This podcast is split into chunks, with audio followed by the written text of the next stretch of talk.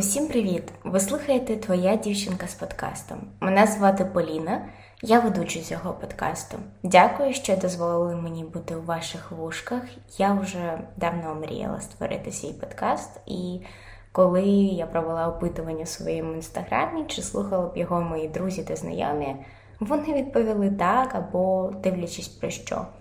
Соціальне схвалення такої моєї давнішньої мрії допомогло мені потихеньку, потрошки почати її реалізовувати. Ну і посприяло тому, що ви зараз мене слухаєте, те, що я в Києві сама, а ще під час комендантської години панує тиша, і ніхто не заважає мені записувати аудіо, окрім сирен, звичайно. На роботі в ЮНІСЕФі я почула три запитання під час війни, які у мене закрабувалися в думках та над якими я задумалася. І тому перший випуск цього подкасту буде про мої відповіді на них. Також я задала ці запитання своїм подругам, і відповіді дівчат ви зможете почути тут. Я думаю, що вам також має відгукнутися, і це було таке довге інтро, а тепер почнімо.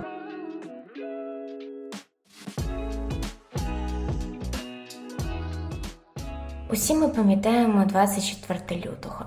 П'ята ранку я прокинулася від вибухів в Києві та подумала, що це тільки в нашій країні досі знаходяться якісь дебіли, які кидають петарди, коли у нас в країні вже 8 років війна йде. Мої сподівання на такий перебіг подій були хибними, а усе на чому базувалося моє світосприйняття неминуче похитнулося, якщо можна так сказати.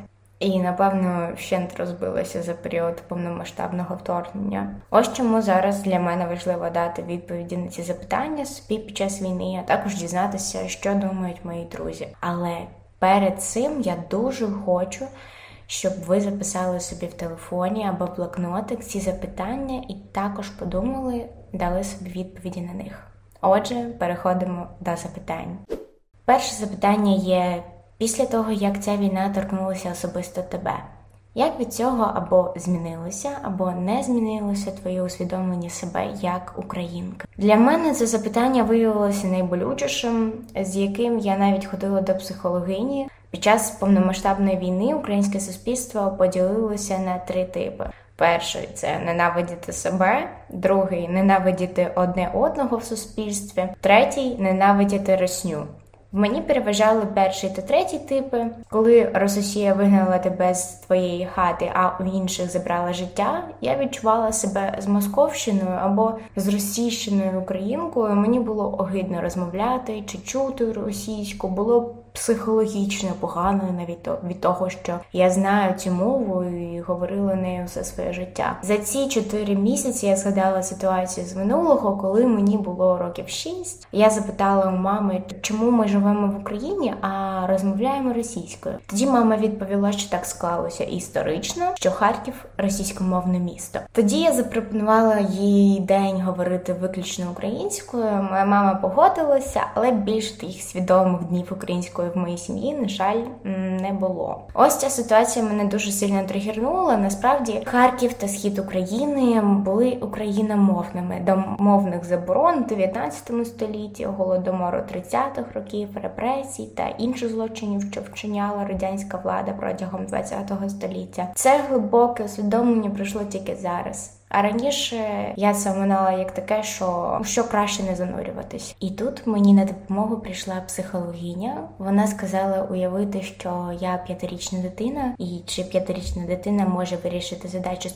квантової фізики? Очевидно, що ні. Отже, я також не могла в якийсь період свого життя осягнути багато речей, які я зараз можу зрозуміти, вирішувати та безпосередньо впливати на їхній перебіг. Я зробила свій вибір та поступово переходжу на українську в побуті. Я почала чатитися та розмовляти з друзями українською. Зараз я пропоную послухати історії героїнь Ліни та Лізи. Війна дуже сильно насправді вплинула на моє становлення і відчуття себе як е, українця, як патріота. Я дуже дуже відповідально почала відноситись навіть до контенту. Типу, я тепер дивлюсь е, український YouTube виключно, не дай Боже, десь якась пісня заграє е, руснявська чи русняве відео, чи на руснявому руснявому перекладі фільм дивитися все дивлюся українською, спілкуюся українською, навіть спілкуюся українською зі своєю російськомовною сім'єю. Так сильно воно на мене вплинуло. В для мене це сильно, тому що я все життя розмовляла російською мовою, слухала російські пісні і навіть е, працювала на Росію, можна так сказати. У мене були моменти, коли я працювала. Той продукт, який виготовлявся, він йшов на російський ринок також. Але так як я людина творчості, для мене це було типу творчість творчества вне політики, і це було дуже від безвідповідально. Мені досі за це соромно. Я розумію, що я трішки тоді ще дурненька була. От насправді зараз я прям дуже дуже сильно люблю все українське, все своє, все рідненьке ще більше. Просто словами не передати наскільки я дуже хочу собі купити вишиванку. Вже чекаю з нетерпінням перемоги нашої. Після того, як ця війна торкнулася особисто мене, дійсно змінилося моє усвідомлення як українки. По перше, я почала відокремлювати взагалі Україну як окрему країну, яка варта чогось більшого. Я зрозуміла, які у нас круті люди, і я є така ж сама крута людина. Я українка. Я перейшла на українську мову, почала спілкуватися українською мовою. Можливо, трішки ще складно, але я вважаю це необхідний крок. Особливо я зробила це для того, щоб зберегти українську культуру і щоб мої діти в майбутньому спілкувалися українською мовою. Дівчата також поступово перейшли з російської на українську. У кожної були свої мотиви, але нас об'єднує те, що ми зберігаємо культурну ідентичність країни на базовому, проте надважливому рівні. Це мова, щоб кляті росіяни і надалі не могли у нас нічого красти. Щодо третього типу розподілу українського суспільства, українці почали масово ненавидіти росіян. Про це я також говорила з психологинією. Вона сказала, що в наших реаліях це найефективніший спосіб, як людина в теперішніх воєнних умовах може зберегти себе та вижити. Давайте послухаємо, що сказала героїня Катя. Після того як війна торкнулося мене особисто. Я однозначно почала більше себе ідентифікувати як українка, більше розуміти свою приналежність до української держави, до української нації. Раніше цього не було. Раніше в мене було відчуття, що я постаю якось окремо. Тобто, так, я українка, але все ж таки це просто слово. А зараз я розумію, що це слово означає. Також я почала вивчати історію України і читати праці українських націоналістів. Стало виникати розуміння того, заради чого вони боролися за що вони боролися, і для чого це все взагалі потрібно. Дійсно, ці люди є нашими героями. Багато тез, які я бачу в цих працях, і в принципі в історії України вони ніби є пророчими, бо дуже багато паралелей з сучасними подіями. І при цьому я знаю, що багато людей перейшли на українську після повномасштабного вторгнення, але я перейшла на українську ще півтора роки тому. І насправді до того, всі ці півтора роки я якось соромилася говорити українською в деякі моменти, бо мені здавалося, що це якось недоречно і не автентично звучить від мене. І в мене багато русизмів в мові, і я соромилася спілкуватися з лікарями, кур'єрами, офіціантами українською, якщо вони говорили російською, бо мені здавалося, що це якось дуже так нарочито виглядає. Але зараз я не соромлюся. Зараз я навпаки пишаюся тим, що я знаю українську мову, що я можу нею спілкуватися, що це є мова мого народу, моєї країни, що вона теж певним чином чином якось ніби допомагає нам і підсилює нас, створює нашу спільну ідентичність, і це такі, можливо, не дуже глобальні, але дуже важливі для мене особисто моменти. Якщо близько підійдеш, то побачиш тільки гвинтик. Якщо трішки відійдеш, то побачиш цілу ейфелеву вежу. Це ще одна цитата від психологині. Для себе я зрозуміла її так, що зараз ми усі згадали, хто ми, чому ми маємо не закривати очі та бути аполітичними. І що бути аполітичним сьогодні означає бути недолугим і тупим. Sorry, я нікого не хочу тут ображати. Окрім Росії, я розумію, що усім потрібен час, щоб е, це збагнути. Щодо того, як у мене відбувалася лагідна українізація, це сталося 23 лютого після звернення Пукіна до Роснявської нації. я вирішила переналаштувати телефон на українську та вести соціальні мережі виключно українською. У Фейсбуці я давно писала тільки українською, бо там цільова аудиторія мене знає не як Полінку, а як студентку Могилянки, працівниці, будівництва чи там ЮНІСЕФу.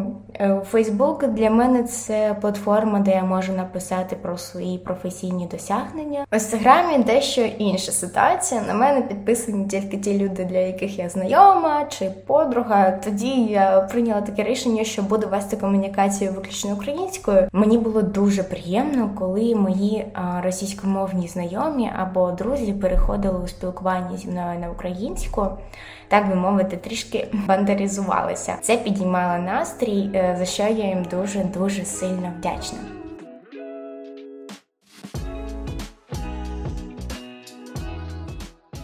Друге запитання звучить так: що для тебе кохання? Чи почала ти більше або частіше казати людям, що любиш їх? Я не знаю, як у вас, але на початку війни я почала прощатися з життям.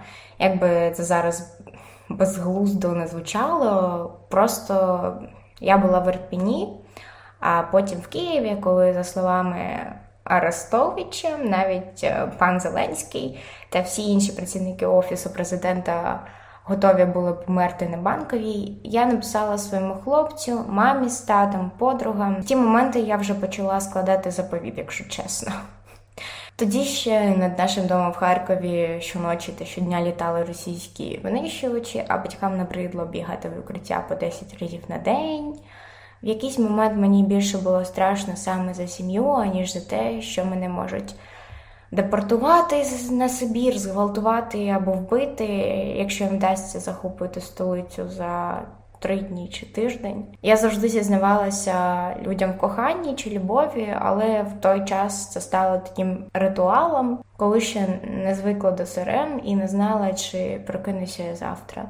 Тому мені важливо було сказати людям, що вони є вагомою частиною мого життя і не завжди залишаться в моєму серці. Давайте послухаємо, що сказала героїня Катя та героїня Ікс. Взагалі, я така людина, що з дитинства в мене було багато страхів, що та чи інша розмова з близькою для мене людиною може виявитися останньою. І мені завжди хотілося б, щоб останні слова, яка ця людина від мене почує, були слова про те, що я її люблю. І тому завжди перед сном я всім казала, що я їх люблю.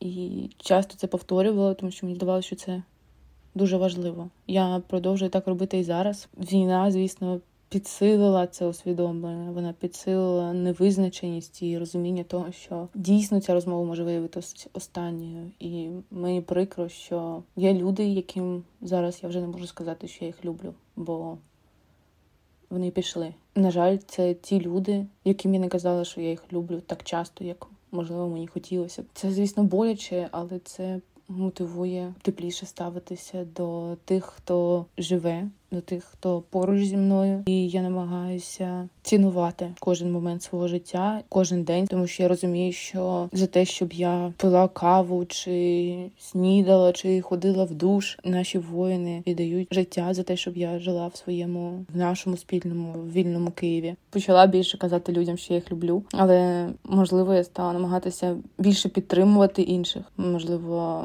більше тепла, виявляти більше співчуття і розуміння до людей які мене оточують. Для мене кохання це рішення, а не просто хімічні реакції. Казати я люблю тебе для мене і було непросто, а зараз зовсім важко, тому що десятки людей кожного дня гинуть через війну, і військові, і цивільні. Іноді страх втрати віддаляє від близьких людей. Дівчата наголосили на тому, що вони почали більше цінувати людські стосунки, більше казати тим, кого вони люблять про свої почуття. Також вони неймовірно вдячні нашим захисникам за можливість жити у вільній країні. Я поділяю їхні почуття і також безмежно вдячна тим, хто оборонить наші кордони, наше право жити у вільній країні. Я впевнена, що кохання не може бути окремо від поваги. Про себе я також можу сказати, що спочатку я поважаю людину, її або його звички, рішення, думки, а потім я вже люблю. Коли я бачу, що в стосунках хтось на когось піднімає голос або вже доходить до насильства, будь-якого виду насильства, я маю на увазі психологічне, фізичне, економічне чи сексуальне, тут 100% немає поваги між людьми. Під час війни я зрозуміла, що коли ти когось любиш, е, ти приймаєш, поважаєш та підтримуєш. Але вже тільки потім ти любиш. Напевно, що для мене це є універсальний рецепт для будь-яких стосунків дружніх чи романтичних. І останнє третє запитання собі під час війни це що б ти зробила, якби у твій дім влучила ракета? Ти померла, то про що б ти пожаліла на тому світі, чого не встигла зробити в житті? Після того, як я дала собі відповідь на це запитання, мені неймовірно сильно захотілося почути, що скажуть про це інші. Тож відповіді я ранжувала за такими критеріями: перше це повне прийняття. Давайте послухаємо відповіді героїні Ліни та героїні Ікс. Якби в мій дім влучила ракета, настала би смерть. Насправді це таке запитання, коли це дійсно могло статися. Мені просто пощастило, що я виїхала вчасно зі свого міста. Чи змінила б я щось в своєму житті? Мабуть, ні. Вважаю, що так значить мало статися, і значить, так би і відбулось. Я ні про що не жалкую, і думаю, що теж не жалкувала, тому що я встигла рівно стільки, скільки змогла встигнути. Я віддаю собі вдячність за те, що я жила і живу зараз. Дякую, я живу далі. Проживаю кожен день на максимум. Я розумію, що я зробила все, що було в моїх силах на а, мій вік, тому я б, мабуть, би не жалкувала, що все сталося так, як мало статися. Якщо в мій дім влучить ракета, я сподіваюся, що я просто не, не встигну пожалкувати ні про що. Тому що якщо помирати, то хотілося б швидко, а не годинами під завалами. Жалкувала б я тільки про те, що зробила недостатньо для того, щоб берегти себе, бо мої близькі будуть вимушені дізнатися, що я померла, і переживати цю втрату, коли я вже навіть не буду існувати. Мене вражає така позиція дівчат, якщо чесно, які сміливо можуть прийняти факт того, що в будь-який момент життя могло обірватися через війну, і вони дійсно ні, ні про що б не пожалкували. Другий критерій добре підходить під відповідь наступної героїні Каті. Кожна дія в житті була та є вирішальною, і що жити треба тут і зараз. Якби у мій дім влучила ракета, я не думаю, що я б дуже сильно про щось жалкувала, бо насправді в мене відчуття, що все своє життя я жила з усвідомленням того, що кожен вибір, який я роблю, є вирішальним. Я маю робити те, що мені подобається. Що якщо я чогось хочу, я маю намагатися це отримати, це зробити цього досягнути, і не можу сказати, що це суттєво змінилося за час війни, але змінилися можливо мої пріоритети. Бо до війни для мене були важливими оцінки у навчанні і оцінки інших, оцінки того, як я поводжуся, хто що мені сказав, хто що про мене подумає, і все, все це займало буквально весь ресурс мого мозку. Я про це думала постійно. Зараз це відійшло на другий план. Зараз знаючи, що в будь-який момент, в принципі, я можу померти, бо я перебуваю в Києві і теоретично може прилетіти ракета будь-яку хвилину. Я розумію, що важливо радіти життю, бути з близькими. Я розумію, що важливо робити те, що приносить мені задоволення для того, щоб. Не знаю, не шкодувати, просто радіти, тому що все це в мене є і що воно в мене є зараз, бо завтра його може вже і не бути. І власне, оце усвідомлення воно дуже допомогло розуміти, що багато речей, які в мирному житті здавалися важливими, зараз не мають взагалі ніякого значення. Яка різниця, яку оцінку я отримую, чи хто що про мене подумає на вулиці, чи хто як на мене подивиться. Важливо не це, важливо те, що я зробила для людей, які поруч зі мною, що я зробила для нашої країни, що я зробила для себе, щоб себе потішити. І все це ті речі, які неможливо переоцінити, мені здається. Їх неможливо неможливо надати їм надмірного значення. Це і є найважливіше, мені так здається. Катя розказала про її достатньо проактивну позицію, що її ставлення до подій та їхньої важливості змінилося, але усвідомлення того, що треба встигнути тут і зараз, все, що ти можеш вижити з себе, була до війни і зараз теж присутня. Третім критерієм виявився синдром відкладеного життя. Це абсолютна протилежність двом попереднім критеріям. Давайте послухаємо відповідь героїні Лізи. Я дуже сильно сподіваюся і вірю, і хочу всією душею, всім серцем, щоб ракета ніколи не влучила ні в мій будинок, ні в будинок е, людей, яких я люблю. А, Просто щоб це забулося як страшний сон. Точніше, це ніколи не забудеться і не проститься, але краще б воно минало всіх, е, кого тільки можна. А, Я б, мабуть, жалкувала про те, що я півжиття жалкувала про щось, що я чогось боялася, що я чогось не казала. Е, про такі речі не встигла, не встигла, мабуть.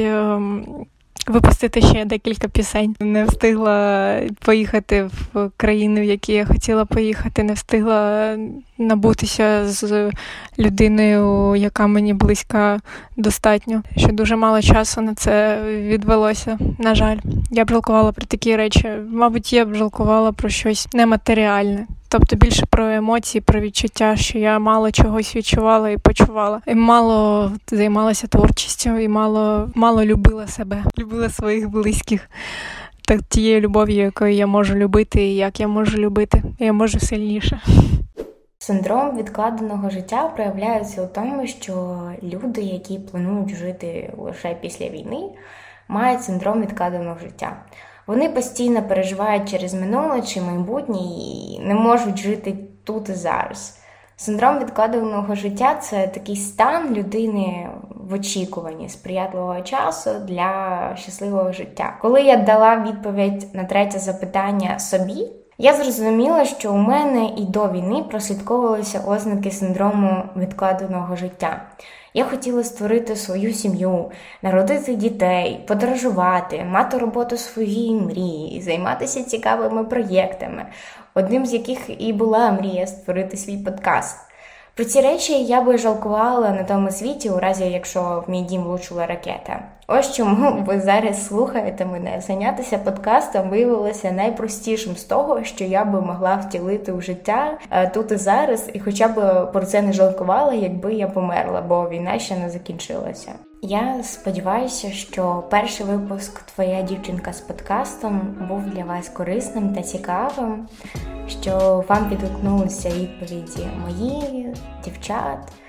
І ви також подумаєте і зможете дати собі відповіді на ці три запитання собі під час війни, щоб трішки більше зрозуміти себе та повпливати на якість свого життя, наскільки це зараз можливо. І ще я дуже-дуже дуже вдячна кожному та кожній, що були зі мною протягом випуску. Чекатиму на ваші відгуки і зустрінемося в новому випуску Твоя дівчинка з подкастом. Бережіть себе і всім па-па!